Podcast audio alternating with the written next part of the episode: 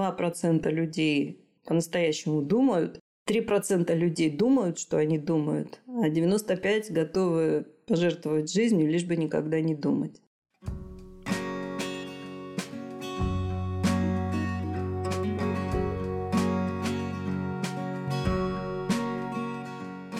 Всем привет! С вами подкаст «Мы родители. Миссия выполнима».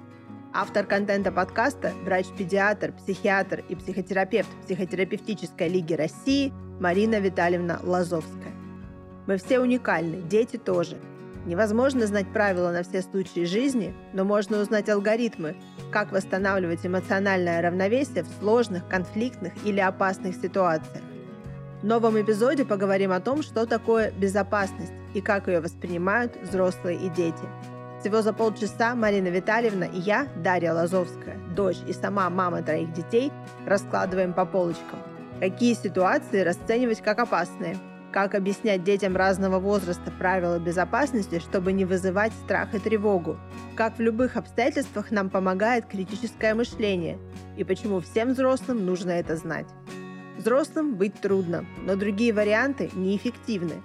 В нашем подкасте мы объединяем опыт, науку и алгоритмы, чтобы исправлять и выстраивать отношения с самими собой и детьми в конструктивном ключе. Что еще можно почитать по теме? Читайте статью в нашем телеграм-канале «Мы родители. Миссия выполнима». Активная ссылка в описании этого эпизода. Запись подкаста ведется во время живой трансляции. Присоединяйтесь к нам каждую пятницу в 10.00 по московскому времени в нашем телеграм-канале «Мы родители. Миссия выполнима», чтобы получить возможность задать вопрос в прямом эфире и бесценные байты внимания от ведущих. Тема нашей трансляции сегодня про безопасность. Ну, в нынешних обстоятельствах, я думаю, этот вопрос э, равнодушных к нему нету. Особенно родители, которые всегда только и делают, что думают о безопасности своих детей. И я вот в одной из трансляций говорила, что вот в московских школах есть такая форма заявления, что когда там что-то ребенка откуда-то забираешь, нужно написать, что ответственность за жизнь и здоровье ребенка беру на себя. И я каждый раз, когда это пишу, я внутренне хихикаю, потому что, ну а я что ее когда-то с себя снимала? это фоном всегда идет в голове каждого родителя. И, Марина Витальевна, как вы думаете, сейчас что конкретно изменилось в восприятии родителями безопасности? Ой, передо мной сейчас открылась такая площадка с очень тонким льдом. И мне нужно все-таки перебраться, чтобы этот лед все-таки остался без трещин и промоин и пробоин. Хорошо, я, я уже достаточно э, хорошо натренировалась за последние семь с половиной месяцев в эзоповом языке, поэтому приступаю. Вот я в статье выделила прямо жирным. Важно помнить, что дети полностью зависимы от эмоций и поступков взрослых. Полностью зависимы, потому что дети формируются благодаря тому, что они входят в резонанс с вот этим вот чувственным информационным контентом. И в большей степени контент чувственный, потому что у детей ум только развивается, и поэтому они воспринимают все через чувства. Потом, позже, когда у них уже интеллект появляется, они уже начинают информацию воспринимать и через э, ментальное пространство. Но в основном ментальное пространство, особенно в раннем детском возрасте, оно развивается только через вот резонанс с чувствами взрослых, родителей, конечно, матери в первую очередь. Чем меньше ребенок, тем больше он зависим от матери. Чем старше он становится, тем в большей степени в его жизнь входят другие люди. Поэтому если э, родители сами сейчас выбрали позицию оцепенения, то есть бегство и оцепенение, ну мы знаем, да, три копинговые стратегии – напасть, убежать, оцепенеть. Вот то, что я описываю в статье, вот даже хотела в конце задать вопрос э, на смекалку проверить, чтобы каждый себя проверил, о какой здесь стратегии идет речь. Три у нас напасть, убежать, оцепенеть. Ну, я думаю, что понятно, да, что это именно войти в контакт, напасть, но в таком смысле, что не побояться войти с этим в контакт и что-то с этим делать, сделать и продолжать делать. То есть это ну, напасть в этом смысле, в хорошем смысле. Ну вот когда мы голодны, мы нападаем на еду. Понятно же, да, что это в хорошем смысле, мы даже так и говорим, напал на еду. Точно так же и сейчас родителям для того, чтобы понять, что опасность на самом деле реальная, более чем реальная, она существует прямо сейчас и здесь, а она никуда не денется, и все равно с ней придется что-то делать. К ней нужно будет как-то пристраиваться, к ней нужно будет адаптироваться, нужно будет менять привычки, ведь мы почему так страдаем? Помните, у нас всего две причины для страданий. В моем опыте есть то, что я не хочу, или наоборот, в моем опыте нет того, что я хочу. Вот чего сейчас у нас нет? У нас у всех в этом году отняли две из трех опорных башен. Это предсказуемость и чувство контроля за развитием жизни. У нас этого теперь нет. И мы от этого страдаем. А теперь у нас есть то, что мы не хотим. Мы вынуждены каждый день что-то делать с этими какими-то совершенно уже сюрреалистическими плохими новостями. И самое главное понимать, что а, все равно жизнь-то нужно продолжать, ее все равно нужно как-то развивать, даже на фоне того, что так резко, это беспрецедентно резко у нас все произошло, и мы не готовы были к этому, ну, вообще от слова практически никак. Поэтому лучше бы тем родителям, которые сейчас выбрали вот такую стратегию, как бегство. Бегство это значит, ну вот как-то это все себе объяснять. Делать вид, что меня это не касается. Нет э, теперь на территории одной девятой суши на планете Земля того, кого бы это не касалось. Всех коснулось. В разной, конечно, степени, но коснулось всех. Или, например, э, оцепенение. То есть вообще задрает все люки, и сказать, что это вообще вот какая-то другая отдельная жизнь, а я вот как жил, так и буду жить. Вот эти две стратегии, они сейчас, мягко говоря, не должны вас, скажем так, надолго пребывать в этом состоянии. Вот это вот опасно. Почему? Потому что все равно процессы запущены, процессы идут. Процессы даже уже идут восстановления вот этих двух утраченных нами опорных э, балок они тоже уже восстанавливаются, но мы этого пока не видим, потому что алгоритм тоже работает, изменения копятся медленно и незаметно, реализуются внезапно. Уже идут процессы восстановления, но мы не знаем, какие. Почему? Потому что не мы руководим этими процессами. Мы люди, которые не находятся, скажем так, у руля того, что сейчас вот с Титаником происходит. Поэтому нам нужно, не закрывая глаза, не придумывая себе каких-то объяснений иллюзорных, нам нужно все время, каждый день, каждый день, понимая эту опасность, лавировать, гибко пристраиваться ко всему этому так, чтобы у нас произошел минимальный урон в наших семьях. Вот сейчас нужно все опять, все внимание перенести, фокус внимания на семью, на себя, если у вас нет семьи, ну, в том смысле, как семья с детьми. Именно на себя, на свою, может быть, родительскую семью. То есть постараться сделать все, что от вас зависит, от нас зависит, для того, чтобы сохранять человеческие отношения. То есть, если раньше, даже вот во время пандемии, у нас э, фокус внимания наших интересов, он был, э, конечно, редуцирован, сокращен, но тем не менее у нас были перспективы, мы знали, что пандемия закончится, э, и все, мы будем жить дальше, как жили. Хотя я с первых дней говорила, не будет того, что было раньше, нужно учиться жить по-другому. Если хотите, посмотрите на YouTube-канале, у нас много видео на тему пандемии, я там все время это говорю именно для тех, кто склонен избирать э, тактику бегства и оцепенения. Поэтому каждый день нужно фокус внимания, который мы сейчас переносим на себя и на самых близких людей, вот именно этому посвятить сейчас все свои коммуникации, свои отношения. Разговаривать, проводить вместе больше времени, давать друг другу больше внимания, потому что если мы сейчас, вот представьте, да, что мы пострадавшие, то есть понятно, да, что кто-то там захватил лодку и старается подальше отплыть от других, чтобы его лодку не захватили, а кто-то на свою лодку еще вытаскивает из воды других людей, чтобы спасти как можно больше людей.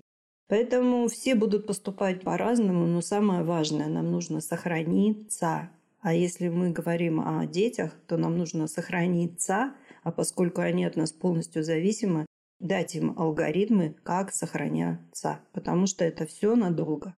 Ну, вот в связи с этим у меня, собственно, и вопрос, который, наверное, был моим самым таким глобальным вопросом к этой трансляции.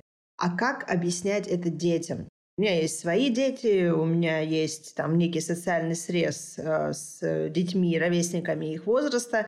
И я вижу, что дети, ну как бы я не могу же заглянуть в их семьи, но я вижу, что дети есть тревожные, есть достаточно политизированные, со своим мнением. Есть э, абсолютно такие апатичные и не воспринимающие то, что происходит вокруг. Э, у них там какая-то своя там в голове идет история. Но суть в том, что как доносить до детей алгоритмы сохранения себя.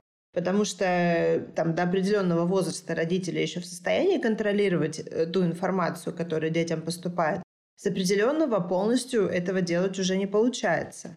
Ну, так и не должно быть. Мы не можем э, все время детей контролировать. Но вот если все-таки заглянуть в происхождение слова воспитание, в ось питания. Если ребенок напитан дома такой хорошей энергией внимания, если он понимает, что его чувства принимают, если родители стараются не нарушать алгоритм сначала принятия чувства, потом наставления, ребенок чувствует себя защищенным. То есть у него ось прочная, она у него такая насыщенная тем, что все, что происходит, мы совсем справляемся. Справляются мои родители, и я вместе с ними.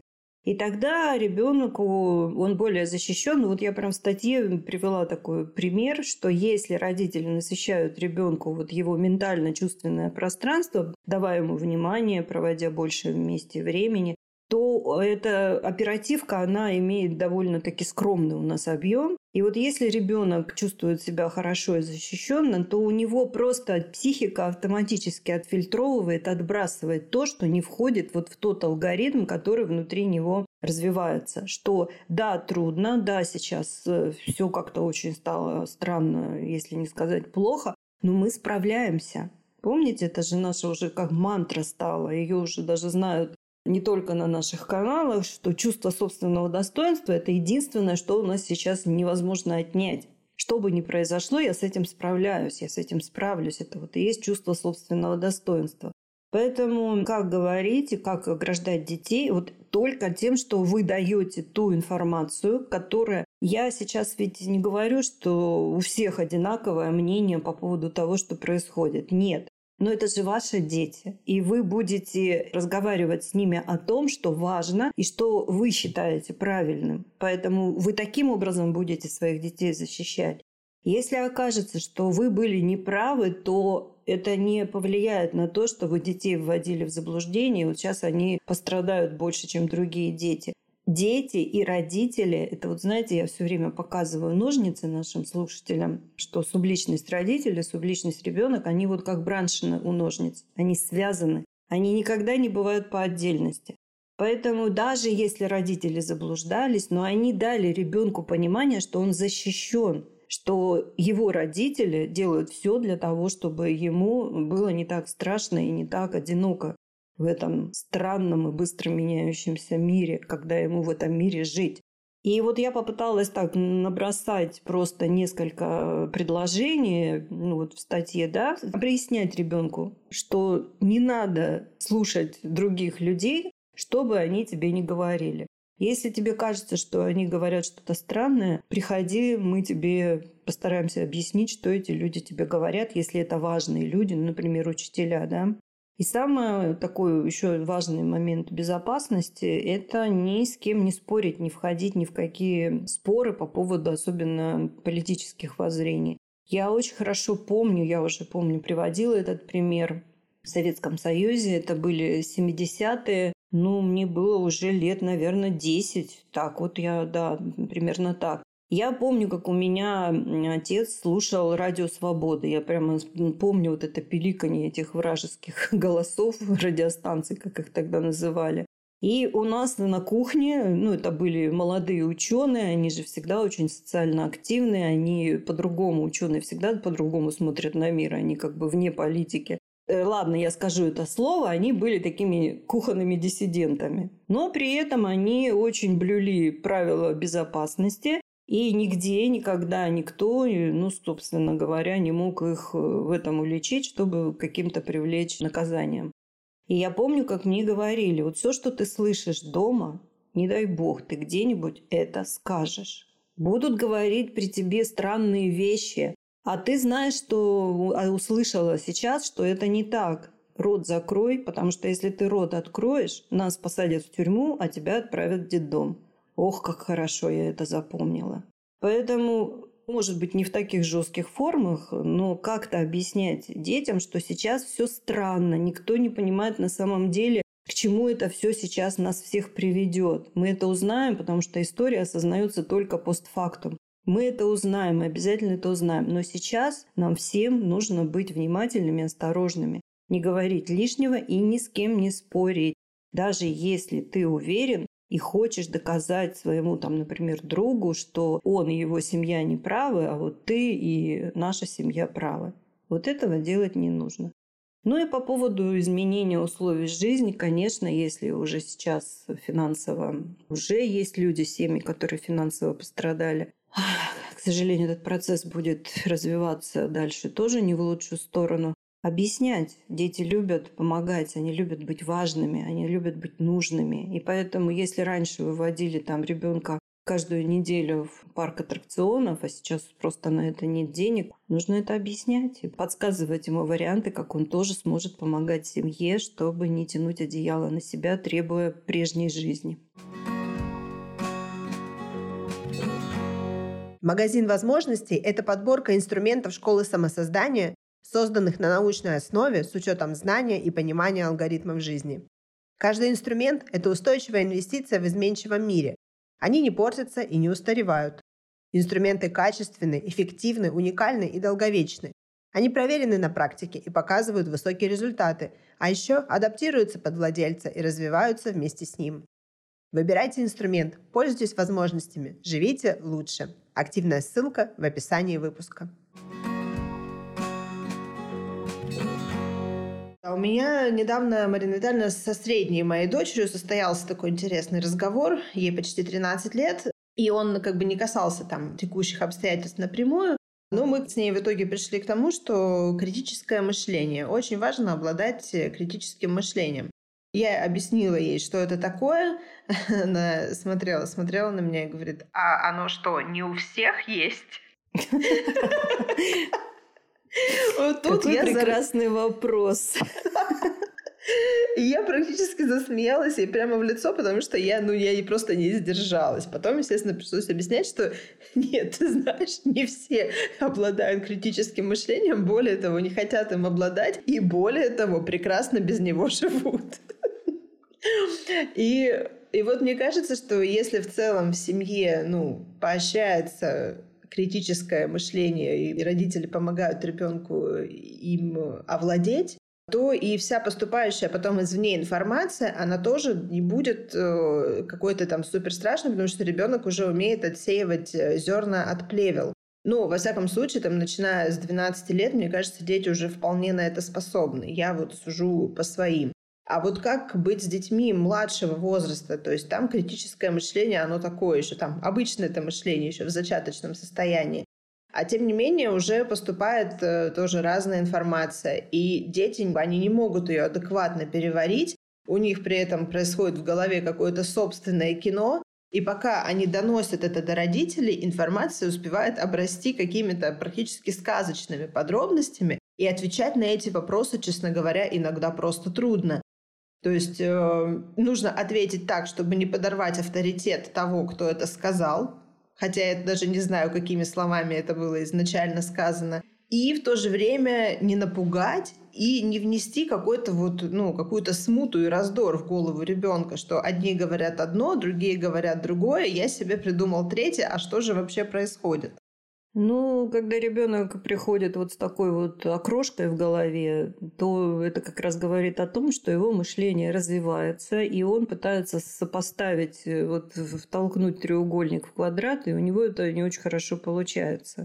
И если маленькие дети, тут вот в статье прямо процитирую, дети через нас воспринимают опасность, у них нет опыта, чтобы заботиться о себе. Я имею в виду не только в физическом, но и в ментальном, эмоциональном смысле тоже. Поэтому они копируют реакцию, маленькие дети, а подростки задраивают люки. Почему? Потому что у них вот в этой сакральной тишине выстраивается уже их собственное мышление. И туда, конечно, лезть не надо, вот так сапогом дверь распахивать. Тем не менее, если страхи не проговариваются, если они замалчиваются, если родители считают, что так лучше, нет, это не лучше, потому что в этой голове, в этой психике эти страхи вот как раз и начинают обрастать какими-то совершенно фантасмагорическими, я бы даже сказала, подробностями. Ну, то, что это вот магическое детское мышление. Поэтому критическое мышление, мне в принципе не нравится слово критика. Я везде, где могу, без ущерба для смысла, стараюсь его перевести в аналитическое мышление. Потому что вот аналитика, умение анализировать, она как раз и построена на том, что ребенку не говорят, что вот только это хорошо, а вот это вот всегда плохо. Мир не полярный он э, постоянно находится в, скажем так, в действии алгоритма. В каждой опасности есть возможность, в каждой возможности есть опасность. Но вот когда, как не сейчас, нам увидеть прям глазами, увидеть этот алгоритм. Поэтому, если ребенку не предоставляют вот такую полярную информацию и говорят, что да, этот человек говорит вот такие вот ну, странные вещи. Но понимаешь, мы все разные. Он из другой семьи, у него была другая жизнь, у него совершенно другая история. Поэтому вот он как это для себя понял, он так и говорит. Это не значит, что он должен быть всегда прав или должен быть всегда неправ. Просто нужно понимать, что вот в данный момент он сказал это так, а может быть, ты знаешь, бывает такое, что он даже так и не думает. Потому что, опять же, есть алгоритм, что отделять людей от их поступков. Бывает, что хорошие люди совершают дурные поступки под влиянием страха, там какой-то реакции. Но бывает, что люди, которые в основном живут как злыдни, они под влиянием своего какого-то личного опыта, своего ассоциативного ряда совершают иногда и хорошие поступки. Поэтому с детьми нужно разговаривать, все проговаривать. И когда дети понимают, что все-таки вот эту фантастическую ситуацию можно как-то понять, как-то ее проанализировать. Ну, это вот пресловутый этот пример, да, когда ребенок не может заснуть, лежит один в темной комнате, и ему кажется, что у шкафа стоит, ну, Дарья, кому как не нам с тобой, любительницам Стивена Кинга, да, такие примеры приводить. В углу шкафа стоит кто-то, некто, да, и ребенок реально понимает, что это в его, он верит этому, Приходят родители, включают свет и говорят, ну, и показывают, что это халат висит. Ну, халат можно убрать после этого. Но если родители приходят и говорят, что это ерунда, давай спи, все, ничего там нет, сколько можно, давай, все, до, до свидания, до завтра. И вообще, не будешь спать, тебя бабайка съест. Ой, да, вот этот вот халат тебя и съест, да. А, и тогда дети э, привыкают пугаться, а на испуг мы всегда реагируем какой-то реакцией. Опять же, у нас их всего три. Напасть, убежать, оцепенеть. И если ребенку не... Э, что такое аналитика? Анализ. Что это такое? Это сложный объект разложить на простые элементы. А значит, что на объект мы делаем? Нападаем. Опять же, в хорошем смысле. Еще раз, анализ – это процесс раскладывания сложного объекта на простые элементы. Вот у нас сейчас на курсе ФБ эм, студенты как раз учатся сложные такие психологические конструкции раскладывать на простые элементы и уже из этих простых элементов синтезировать свой уникальный опыт. Не какой-то опыт, который кто-то сказал, вот это так, а вот это так, а именно проанализировав какую-то сложную конструкцию, из этих элементов создать уже свой уникальный опыт. Вот этому дети учат родители. Э, да, дети учат родителей, предоставляя все время материал. А по поводу того, что вот Фаина удивилась, это очень хорошо, что она удивилась, потому что когда человек живет на определенном уровне, он удивляется, что да, почему не все так живут. Так вот, можно ей, может быть, когда-нибудь привести цитату нашего еще одного друга учителя Бертрана Рассела. Я часто ее привожу, что 2% людей по-настоящему думают. 3% людей думают, что они думают, а 95% готовы пожертвовать жизнью, лишь бы никогда не думать. И вот сейчас мы это видим прямо вот воочию. Ну, по поводу того, кто думает, кто думает, что думает, э, даже у меня в окружении, казалось бы, ну, у меня в основном люди думающие. Но и среди них есть те, кто закрывают глаза и живут э, как жили. То есть ничего не поменялось. Ну, для меня же ничего не поменялось, говорят они. Ну, как бы у меня нет объективных причин для того, чтобы о чем-то сильно беспокоиться. В моей жизни особо ничего не поменялось. Я делаю, что делал, и будь что будет. Ну, вот это вот как раз стратегия цепенения, бегства, они в некоторых смыслах похожи. Если человек, э, который так, так говорит, не улетел при этом на необитаемый остров где-то в Карибском бассейне, то тогда это вот иллюзии. Потому что, ну вот смотрите, давайте приведем такой более понятный пример. Ну, знаем, да, что перед тем, как появятся симптомы любой болезни, идет такой приморбидный период. Преморбус – это предболезненный. Мы его не осознаем, мы его не видим, мы его не чувствуем. Даже будучи врачом, иногда трудно уже, когда все произошло, тогда понятно, ой, а что это мне вот до этого была огульная млявость и обаяковость до життя, как белорусы говорят. Слабость такая. Что это вот мне как-то нехорошо было, ну все было нормально, я жил как жила, вот все делала как э, делала, а потом бах, и я заболела, да. Вот точно так же сейчас у нас идет приморбидный период. То есть есть люди, которые уже очень сильно вовлечены в процессы, которые вот сейчас происходят ни много ни мало. Тектонический геополитический сдвиг. Такого вообще не было никогда в истории нашей цивилизации. Ни в Первую мировую войну, ни во Вторую, ни в Третью, Холодную. Не было такого. И некоторые уже все там, они полностью уже, как говорится, внутри оказались, они уже так не говорят. А те, кто вот пока еще на периферии, они вот делают вид, что, ну, вернее, не понимают, что уже этот приморбит с ними идет, но симптомов пока нет. И здесь очень важно понять, что нужно все-таки, как говорят, э, думая о лучшем, готовься к худшему нужно все-таки понять, что не будет ни одного человека, которого это не коснется. Просто в разное время и в разной степени. Поэтому нужно все-таки, ну, как разговаривать с такими людьми, которые думают, что они думают. Это вот 3%. Ну, просто, если это близкий человек, то обозначить хотя бы свою позицию в таких деликатных каких-то формах, чтобы не было иллюзий и сверхожиданий. Если это человек не близкий, ну, просто, значит, закончить разговор на том, что наши позиции в этом смысле не совпадают, но ты мой друг, я не хочу тебя терять, поэтому вот время покажет.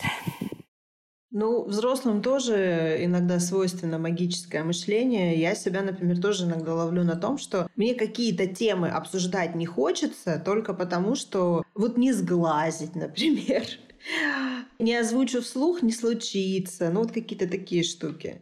Совершенно верно. Вот неделю назад, да, когда я вела трансляцию одна, вот я сейчас как раз сегодня утром этот э, подкаст слушала, я как раз там говорила вот об этом эффекте смаливания.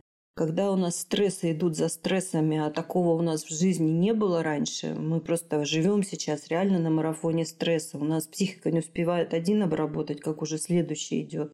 А вот почему у нас все на обоих каналах направлено как раз на адаптивность, чтобы именно выдержать это все в краткосрочной и в долгосрочной перспективе.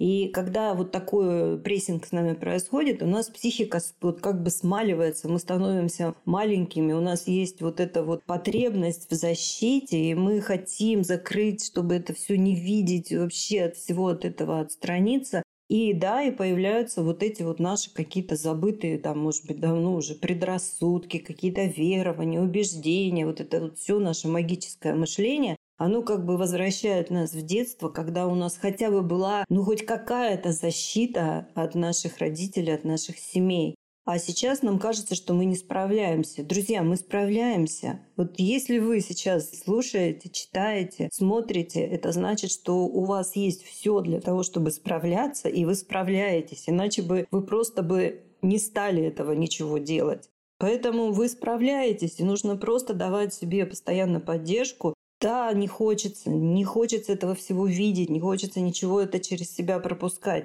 Но если этого не делать, то когда все-таки дойдет и дойдет в какой-то совершенно форме, которая никого из нас не порадует, вот в тот момент э, будет, э, может быть, даже очень трудно выстоять. Поэтому мы говорили, да, с вами, что как два года назад, и в течение этих двух лет, с 2020 года, мы говорили, что иммунитет, физически наш иммунитет, наша защита, иммунная система – это не пальто. Когда мороз грянул, из шкафа не достанешь и не наденешь. Точно так же стрессоустойчивость психики – это тоже иммунитет.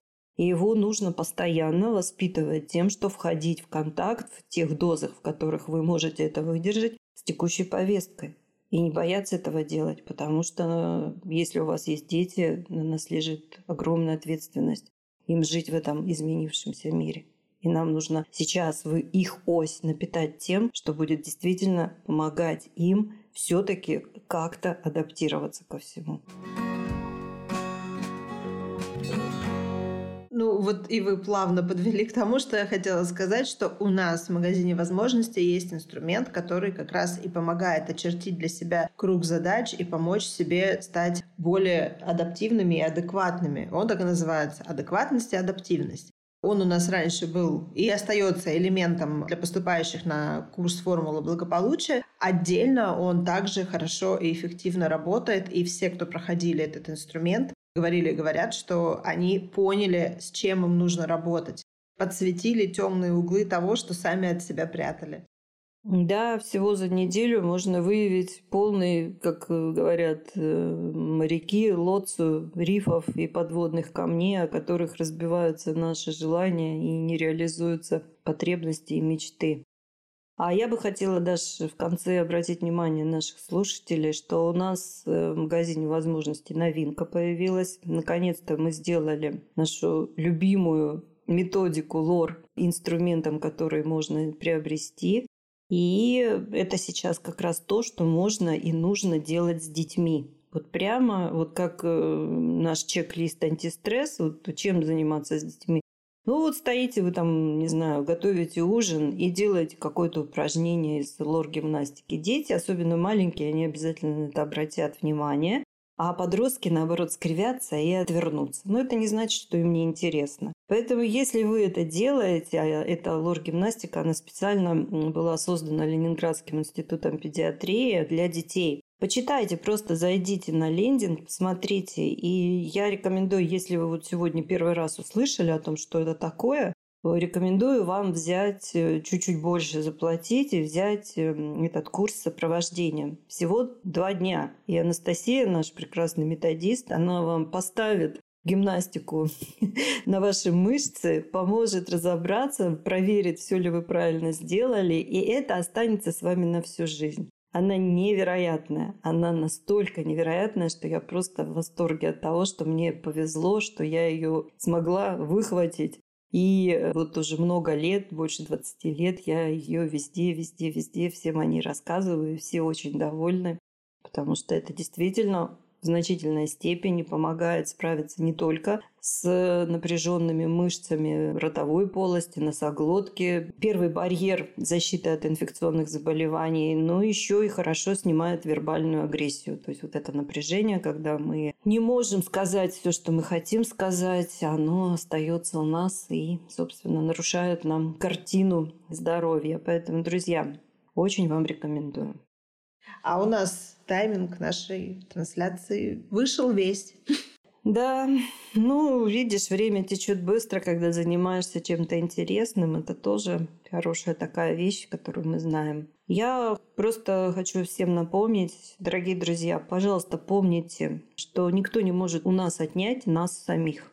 Хотя нам это внушают, парализуя нас ужасными новостями, парализуя нас э, искажениями правды, нас постоянно вовлекают в эти манипуляции, и делается это очень высокотехнологично. Но помните, что нас самих у нас никто отнять не может, поэтому мы всегда можем себе чем-то помочь. Главное просто понять, что за нас это никто не сделает. И для наших детей за нас это тоже никто не сделает.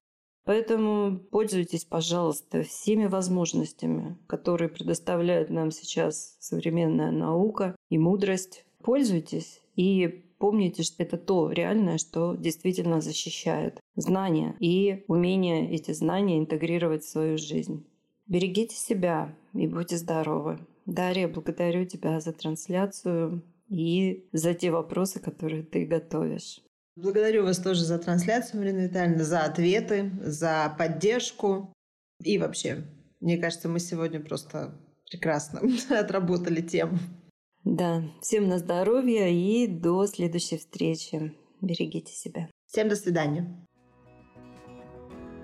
Подписывайтесь на нас на ваших любимых подкаст-платформах. Ставьте реакции, добавляйте в избранное, чтобы первыми получать новости о самых свежих эпизодах нашего подкаста.